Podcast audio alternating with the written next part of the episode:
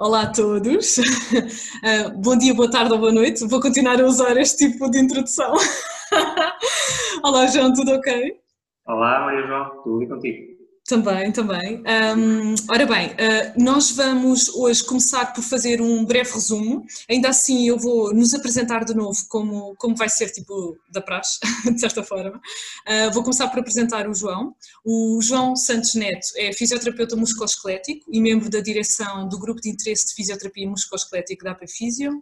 É docente convidado do curso de mestrado em Condições Musculoesqueléticas do IPS e a principal área de estudo e intervenção uh, na, na, área da dor crónica musculoesquelética, sendo também formador na área, uh, e exerce em Vizela. Eu chamo Maria João Bigode, sou fisioterapeuta musculoesquelética e neuromuscular.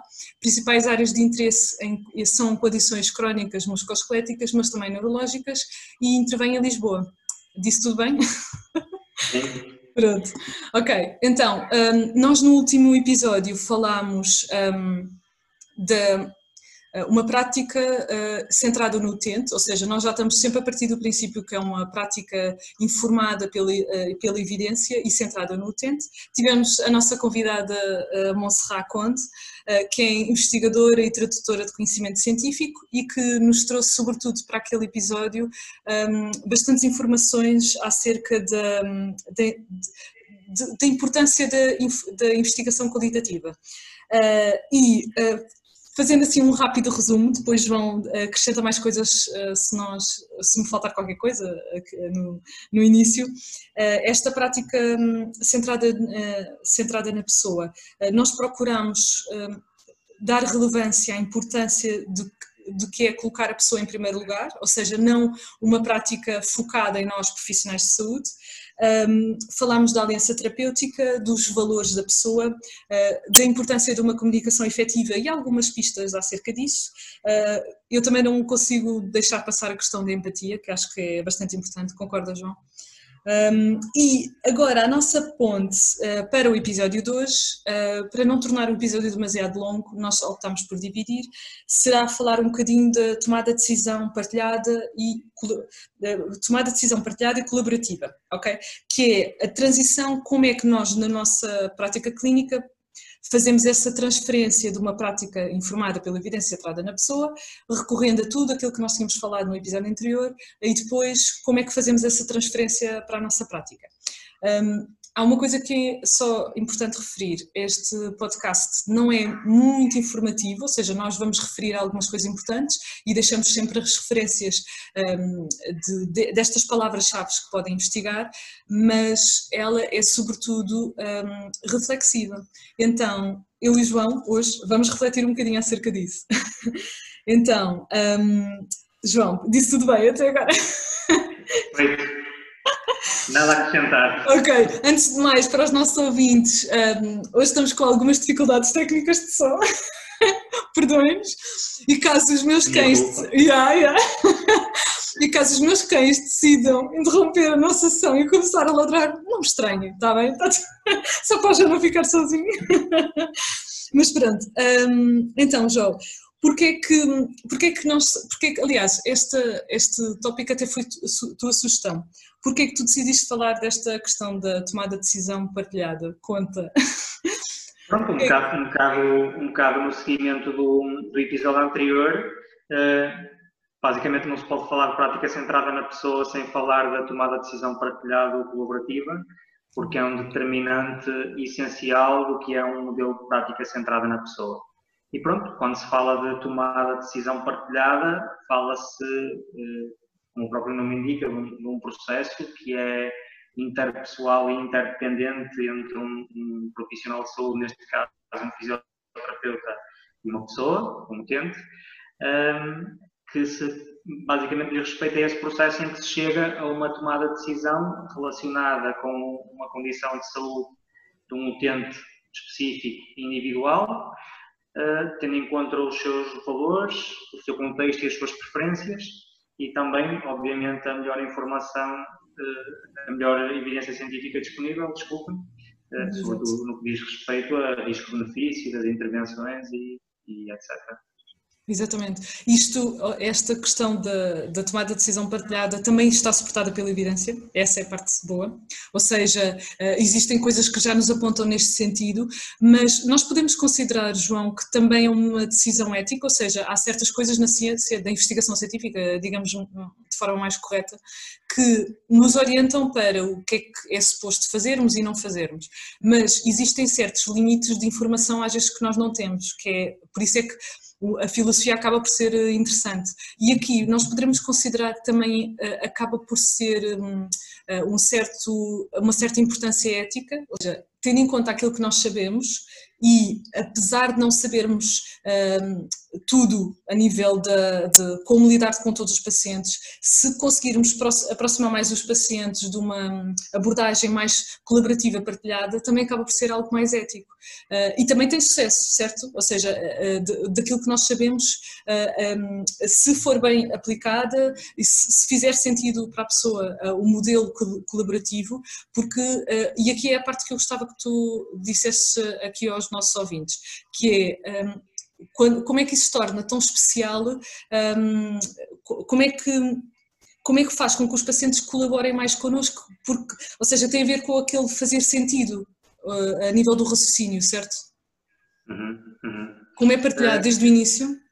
Sim, sim. Eh, resumidamente, o que torna a tomada de decisão partilhada diferente de outros modelos de tomada de decisão, por exemplo, o modelo de tomada de decisão mais paternalista ou então o modelo de tomada de decisão informada, é que é um processo que garante a presença tanto do fisioterapeuta, neste caso, como do utente, em todas as fases da tomada de decisão, ou seja, desde a transferência de informação, em que no caso da tomada de decisão partilhada, a transferência de informação é sempre direcional, ou seja, é do, do fisioterapeuta para o utente, mas o utente em si também é uma fonte de conhecimento da sua condição, certo? Claro, claro. Portanto, o, o fisioterapeuta também absorverá essa, essa informação que é essencial para, para, para ajudar as pessoas que nos procuram, para ajudá-las lá está, a fazer sentido da sua experiência e a tentarmos, uh, em conjunto, criar um significado comum para o problema da pessoa naquele momento, certo?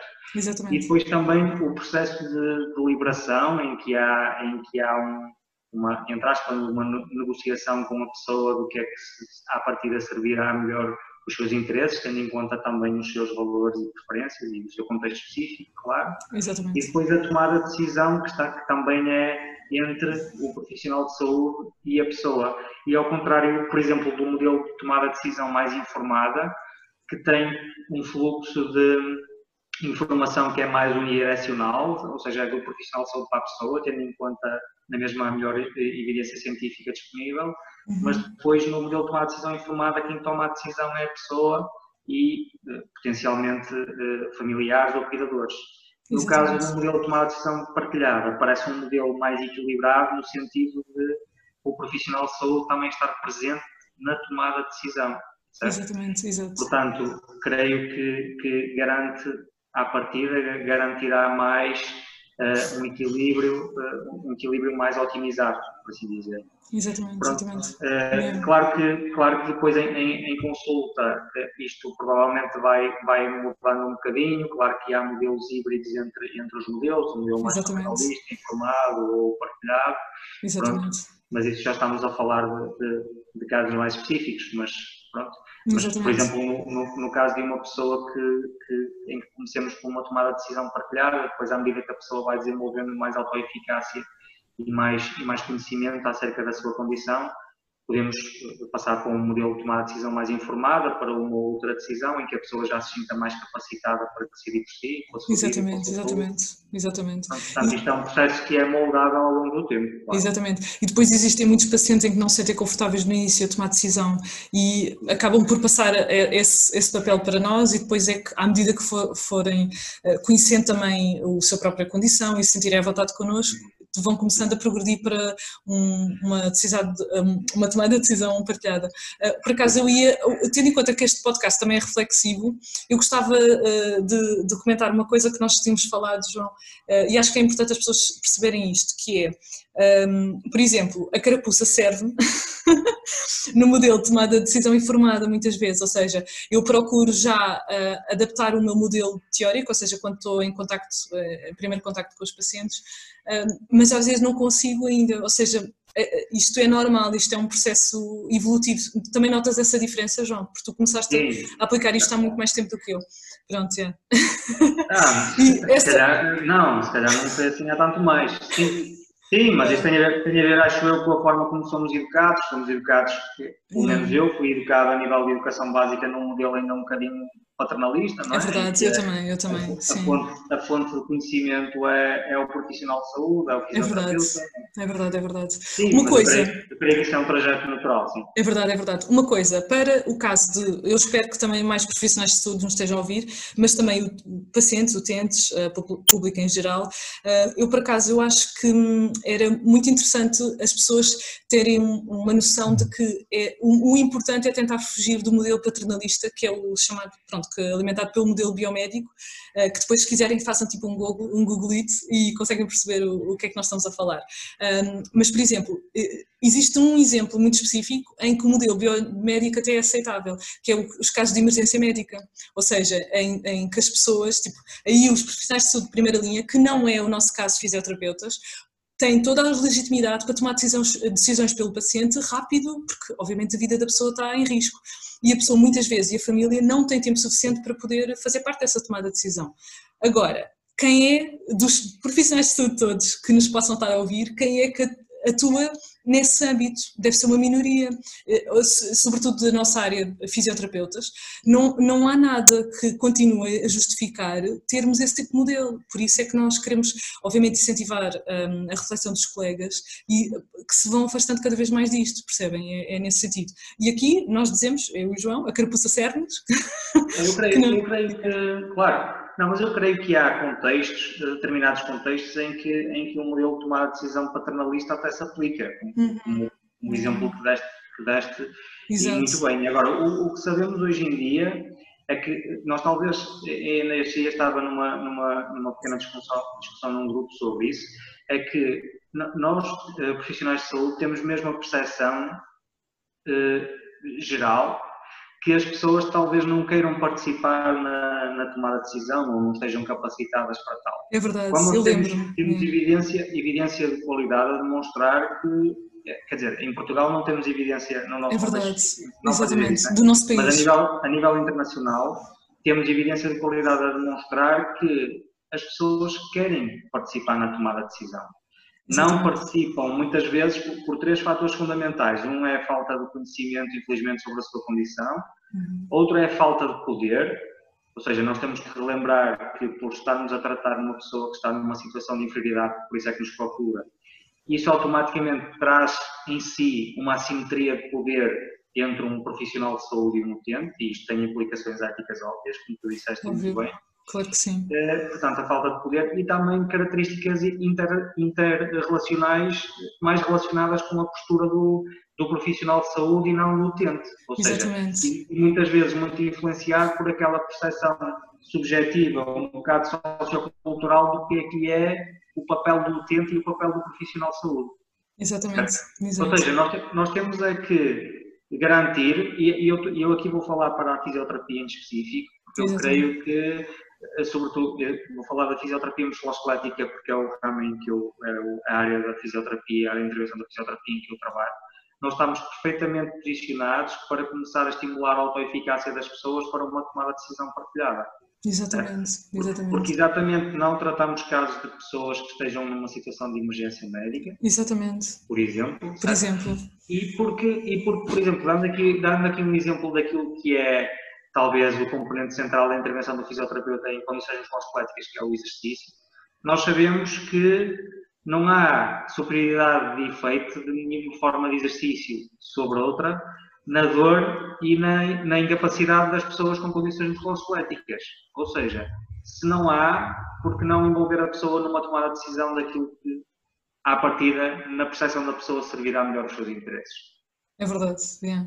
Porque não, é, muitas não faz sentido. Não acontece, Muitas vezes não acontece por estas razões, porque as pessoas não se sentem capacitadas para tal e muitas vezes porque o fisioterapeuta não tem os skills relacionais que permitam à pessoa desenvolver essa, essa percepção de que, tem, de que participar na tomada de decisão é possível, faz sentido, a beneficia vai mais de encontro aos seus objetivos. É verdade, sem dúvida, sem dúvida. E aqui, é um, e, há, e aqui há um ponto que eu, que eu gosto geralmente, quando nós debatemos isto, João, eu gosto de geralmente tocar, que tem a ver com o facto de uh, nós profissionais de saúde muitas vezes assumimos posições de autoritarismo, né, um bocado, por insegurança, porque eh, como a área da saúde, apesar de obviamente ter imensa investigação científica, tem zonas de incerteza brutais mesmo, e uh, basta ver tipo, a heterogeneidade dos pacientes que nos chegam ao, ao pé de nós, um, se funciona num paciente às vezes não funciona no outro, porque tem inúmeras comorbilidades um paciente e o outro não tem, ou seja, nós temos de adaptar muito uh, o conhecimento pessoa a pessoa, e como tem uma linha de incerteza brutal, às vezes os profissionais arranjam um atalho, arranjam outros atalhos, atalhos, nós depois podemos falar nisto noutros episódios, mas arranja um atalho associado à sua insegurança de ser autoritário. Ok, faço desta forma porque resulta na maior parte dos pacientes eh, do meu espectro de, de intervenção. Então pronto, a gente é corrida desta forma.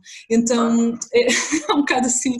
É eh, isso, e, ou, ou, então ou, ou, resulta, ou então é da maneira que foste educada. Exatamente, é verdade, eu, é verdade. Eu, Tens curiosamente, estamos a falar disto hoje e e foi uma coisa que veio, que veio à, discussão uh, agora recentemente, que é basicamente o facto de nós sermos educados num tipo de intervenção muito específica faz com que nós desenvolvamos uma preferência para um tipo de intervenção muito específica. Dando, o exemplo, dando o exemplo do exercício. Dando o exemplo do exercício. É verdade. Quer dizer, se eu, for, se eu for formado ou se eu for num caminho formativo que me leva na direção do Pilates, Exatamente, exato. Obviamente, obviamente vou ter uma, uma tendência natural para, para de usar. Para, para quem nos está a ouvir, a carapuça serve. Aqui. Não, não, é verdade. Não, é, mesmo. Estou a falar, deixem-me já deixar isto claro, eu estou a falar do de uma forma de dar um exemplo. Mas é verdade, é verdade, sem dúvida, mas é tal e qual. Do strength and conditioning, do é yoga, verdade. podia falar é verdade, é verdade, é verdade. Pronto. Ou, Completamente. Ou seja, e essa falta de, uma coisa que se chama equipoase, que é, que é, nossa, que é um, basicamente um princípio ético de qualquer investigação em humanos, por exemplo, nos ensaios clínicos randomizados e controlados, que é basicamente aquela, aquela uh, percepção de que nós, nós somos neutros em relação àquilo que vamos, vamos uh, dispor às pessoas. Estamos a falar do exercício, por exemplo, neste caso do, do exercício. E muitas vezes essa falta de equipoase, ou o facto, o facto de nós, por determinadas razões, abandonarmos a nossa equipoase, algumas vezes, levamos a pessoa num sentido que, e isto é uma forma de autoritarismo que é, que é involuntário. Certo? É verdade, é verdade, é sim, sim. E é, e é uma coisa natural, porque é aquilo que nós fomos educados, é aquilo com que nós sempre trabalhamos. Uhum, que sentimos confortáveis também. É aqueles é atalhos, aqueles é atalhos que nós vamos, que nós vamos, que nós vamos criando. É verdade. Mas é, é bom sabermos que temos a tendência para isto. É verdade. É bom é sabermos refletir nisto. E é bom sabermos que, se calhar, devemos uh, pensar em como, em determinadas alturas, pelo menos, ab abandonar isto. É verdade, é verdade. Sobretudo em, em, em benefício do paciente superiores do, do utente. Exatamente, exatamente, é verdade. É pelo menos, eh, e uma coisa que nós queríamos transmitir aos colegas tem também a ver com a postura de, deste podcast, que é eh, procurar não julgar muito, eh, atenção, é, ou seja, levar-vos a refletir sem muita reflexão, sem muito, sem muito julgamento, já me estou a enrolar toda, mas, e o objetivo aqui é sobretudo nós estarmos estarmos conscientes, como estava a dizer o João, uh, e, se possível, ou seja, dar vários leques de hipóteses ao, paciente, debater com o paciente, perceber o que é que ele gosta. Um, e lá está, obviamente que isto é diferente de, de várias abordagens, uh, se for áreas de, mesmo dentro da fisioterapia, em que não haja um grande leque de escolhas, nós compreendemos isto. É simplesmente uh, reflitam se uh, estão uh, a colocar em causa essa equipoase, como estava a dizer o, o João, se estão a abandoná-la, uh, o, que é que, o que é que está a ocorrer quando estamos, estamos a refletir acerca disso, acho que era importante. Um, yeah, é, não é? Sim, é uma, forma, é uma forma de reflexão em ação. É verdade, é verdade. Yeah. Reflection in action. É verdade, é verdade. Um, ok, e além disso, uh, o que é que. O que, é que uh, há bocado estavas a falar de uma coisa e eu, eu, queria ter tocado, mas agora passou-me. O que é que nós queremos hoje mais transmitir às pessoas? Deixa cá ver. da nossa lista mental. Um, então, basicamente, refletir acerca desta tomada de decisão partilhada, sempre quando possível levar os pacientes neste sentido, refletir se estamos a fazer uma, uma tomada de decisão muito informada ou muito paternalista, tentar uh, equilibrar um bocadinho mais isto. Um, ah, uma coisa que, que nós também tínhamos refletido, João, e que acho que era importante falarmos, tem a ver com o modelo do funil, lembras-te da reflexão? Sim. Yeah. Queres falar um bocadinho sobre isso aqui ao pessoal? Sim, isso vem, isso vem um bocadinho no sentido do que é, na verdade, eh, uma, uma tomada de decisão informada, que é, nós estamos habituados a ver um modelo de prática informada pela evidência, ou tem sido, tem sido mais falado ultimamente naquela, eh, exposto naquele modelo em funil, que foi de um blog de um, de um fisioterapeuta, um blog bom, muito bom, de um, de um, fisioterapeuta que se chama Eric Meira, que é um fisioterapeuta uh, britânico no Reino Unido, uhum. em que, em que o, o, o, Eric Meira diz, diz por estas palavras uh, que depois de, de, de, basicamente informar a pessoa de acordo com a melhor evidência científica disponível naquilo que são os riscos e benefícios de determinada intervenção, diz mesmo por estas palavras, it is your decision. Ok. Ou seja, yeah. isto é no que contrasta basicamente o modelo de tomada de decisão partilhada com o modelo de tomada de decisão informada. Exatamente. É, o, o objetivo do modelo de tomada de decisão partilhada é eh, tomar uma decisão em equipa suportando a autonomia da pessoa. Não é deixar a pessoa abandonada a tomar a sua decisão. Perceber, yeah. sim, sim, sim. E, ao, a meu ver, isto é uma reflexão um bocado pessoal, a meu ver, deixar a decisão, basicamente descarregar a informação da pessoa. Exato. E deixar a decisão, e deixar a decisão em si, acho que para uma pessoa que está, como nós, nós falamos, numa posição de fragilidade. Vulnerabilidade, uh, sim, sem dúvida. Vulnerabilidade, exatamente. Uh, talvez não seja a, a maneira mais, mais suportada de, de, tentar tomar uma decisão que sirva aos superiores interesses da pessoa naquele momento. Exatamente, exatamente.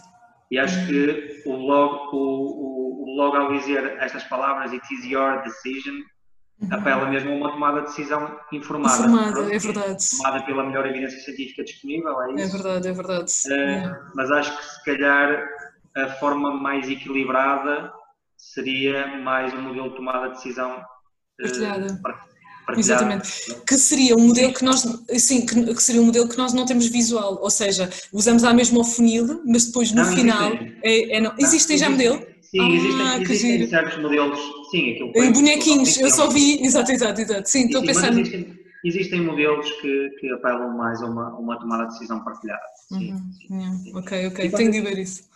Exatamente. E quando eu digo uh, uma tomada de decisão partilhada, uh, basicamente é um processo em que a pessoa é envolvida e suportada para desenvolver a autonomia de tomar uma decisão. E isso yeah. tem certos determinantes que são essenciais, certo? Exatamente. Seja, temos, temos, que, a pessoa tem que se sentir competente Exatamente. para tomar essa decisão. É verdade. E depois tem que desenvolver a autoeficácia necessária para participar na tomada de decisão e saber que tem um papel ativo na tomada de decisão. Portanto, isto é, isto é um processo contínuo, muitas vezes não acontece numa primeira sessão. É verdade, sim. Nós, é normal, era uma coisa é que era importante dizer isso. Numa primeira sessão, é normal que numa primeira sessão eh, a pessoa beneficie em ser mais informada e leve até uma uma ferramenta de apoio à decisão para casa, uhum. ou, algum, ou exato, algumas ideias para refletir em casa, Exatamente. etc. Uhum. Leve para a sua família e é importante que o fisioterapeuta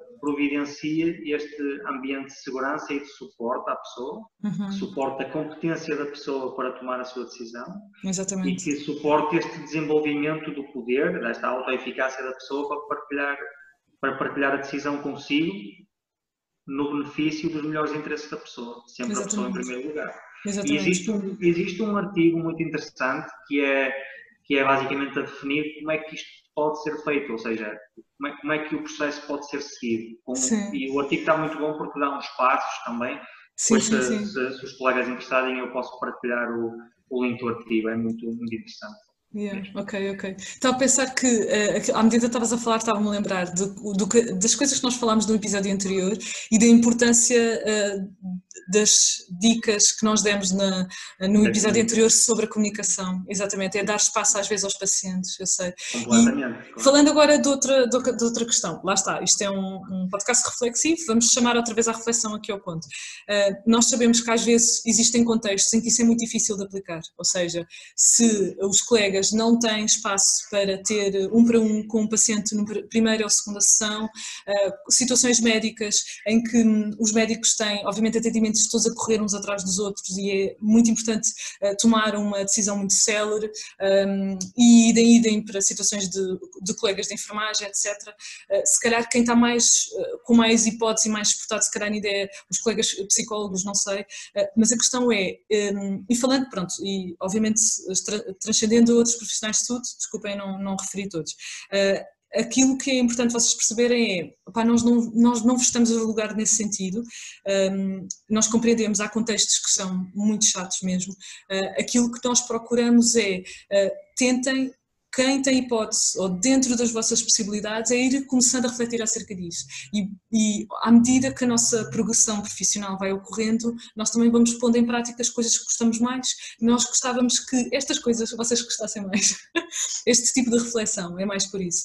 Uh, mas pronto, nós compreendemos uh, a dificuldade. Isto porque uma das coisas que é fundamental na parte da comunicação é dar espaço, é dar um, um ambiente seguro ao paciente. Não foi, João, como tu falaste na, uh, no no último episódio e às vezes isso é muito complicado para os colegas conseguirem fazer isto, nós, nós compreendemos isso. Mas pronto, ainda assim vamos refletindo uh, acerca de, deste assunto. Uh, mas é, uma coisa que eu também achei muito gira Uh, tinha a ver com um dos artigos que tu partilhaste comigo, uh, tinha a ver com a questão de, uh, de, neste modelo, também ter em conta as preferências tanto do paciente como do profissional. Eles diziam especificamente, ou seja, é normal, é, é, o profissional de saúde também tem preferências, e eu gostei disto porque isto toca num ponto em que eu acho importante que tem a ver com a sinceridade, ou seja, como tu estavas a dizer há bocado, nós às vezes temos preferências por um leque de intervenção, nomeadamente tipologias de exercício. Eu e tu, João, obviamente, eh, e outros colegas temos algumas diferenças entre nós.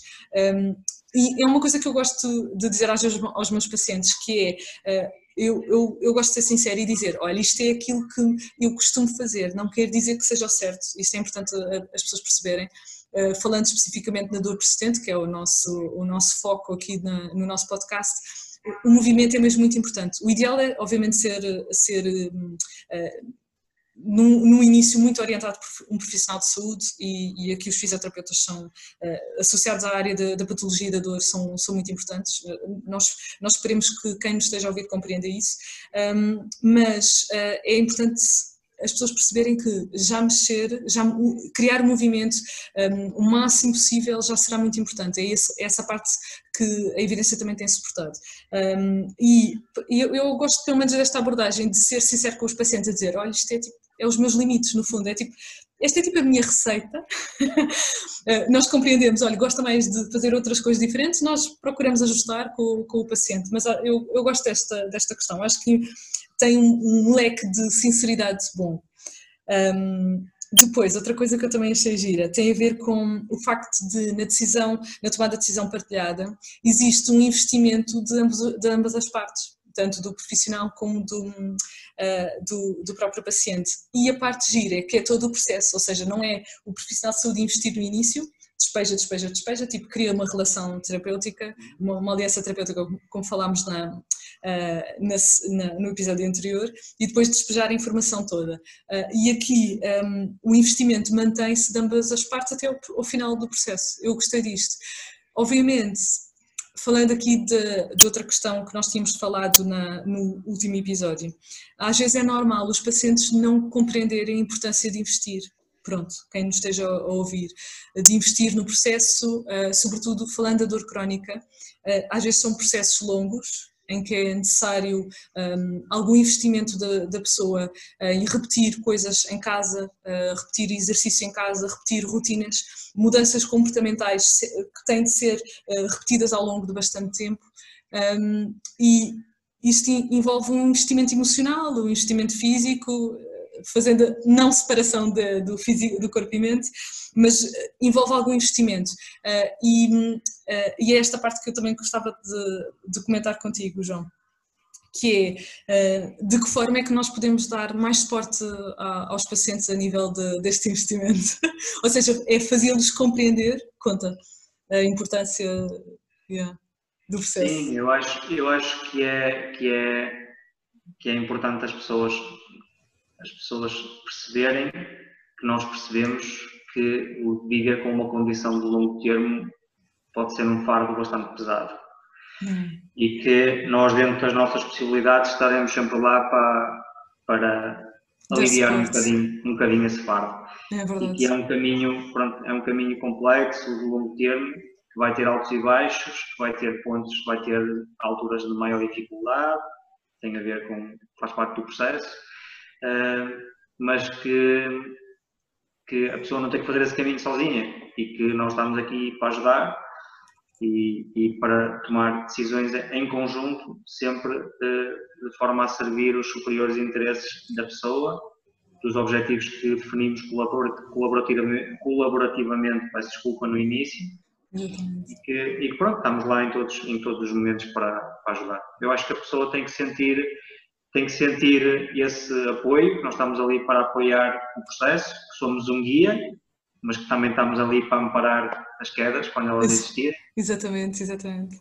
E simultaneamente estimular o poder da pessoa para participar, para nos dizer aquilo que faz sentido para a sua vida, quais são os objetivos que, que tem em determinado momento e de que maneira é que eles vão mudando, de maneira é que eles se vão, se vão, se vão alterando ao longo do processo Exatamente. E a pessoa para ter, para ter a liberdade de, de, expor as situações, as preocupações, o que não estará a ir tanto em conta aos seus objetivos, quais são os seus medos, quais são as suas maiores esperanças. Yeah, faz sentido. Yeah. Resumidamente, é criar esta, acho que é criar este ambiente de, de, de aliança, como, como, estamos a dizer, isto é Exatamente. desenvolver uma aliança terapêutica uhum. Eh, em que a pessoa possa, possa sempre confiar.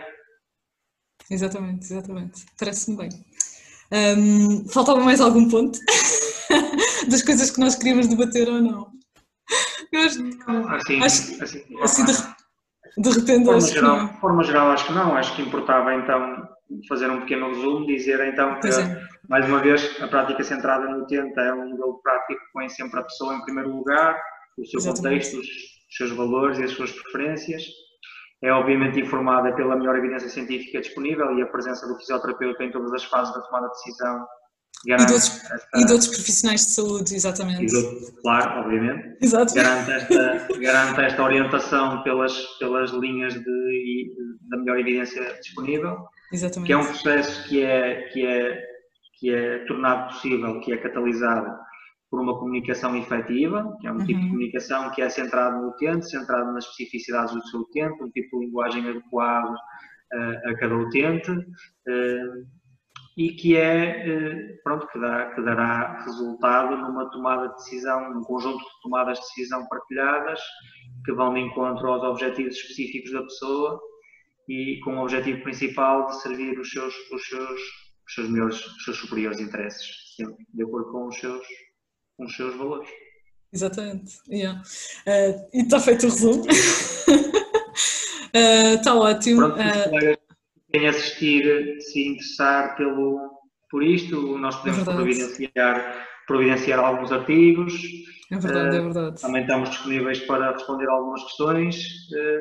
é só uhum. deixarem nos comentários ou onde quiserem. Exatamente, exatamente. Uh, e uma coisa muito importante, voltamos a frisar a questão de nós compreendemos quando às vezes isto é difícil colocar em causa, uh, colocar em prática, aliás, colocar em causa, também podem pôr em causa à vontade, mas nós sabemos que às vezes isto é, é mesmo difícil uh, colocar em prática, os contextos individuais de cada profissional de saúde são, são diferentes uns dos outros, para os pacientes que eventualmente estejam a ouvir, nós compreendemos que às vezes possa ser difícil também encontrar profissionais acessíveis, um, mas também nós, nós queremos vos dar ferramentas, queres falar disso, né? Nós queremos vos dar ferramentas o máximo possível para, para, hum, eh, para preservarem algum sentido crítico, caro, caras pessoas, população-alvo. Mas diz, João, conta. Deixa-me só dizer uma coisa que vai no sentido disso que estavas a dizer, que obviamente haverem contextos que não, que não propiciam em nada yeah, é verdade. A uma prática centrada na pessoa e ao, ao, desenvolvimento de uma tomada de decisão partilhada ou de uma aliança terapêutica até extremamente forte e eficaz.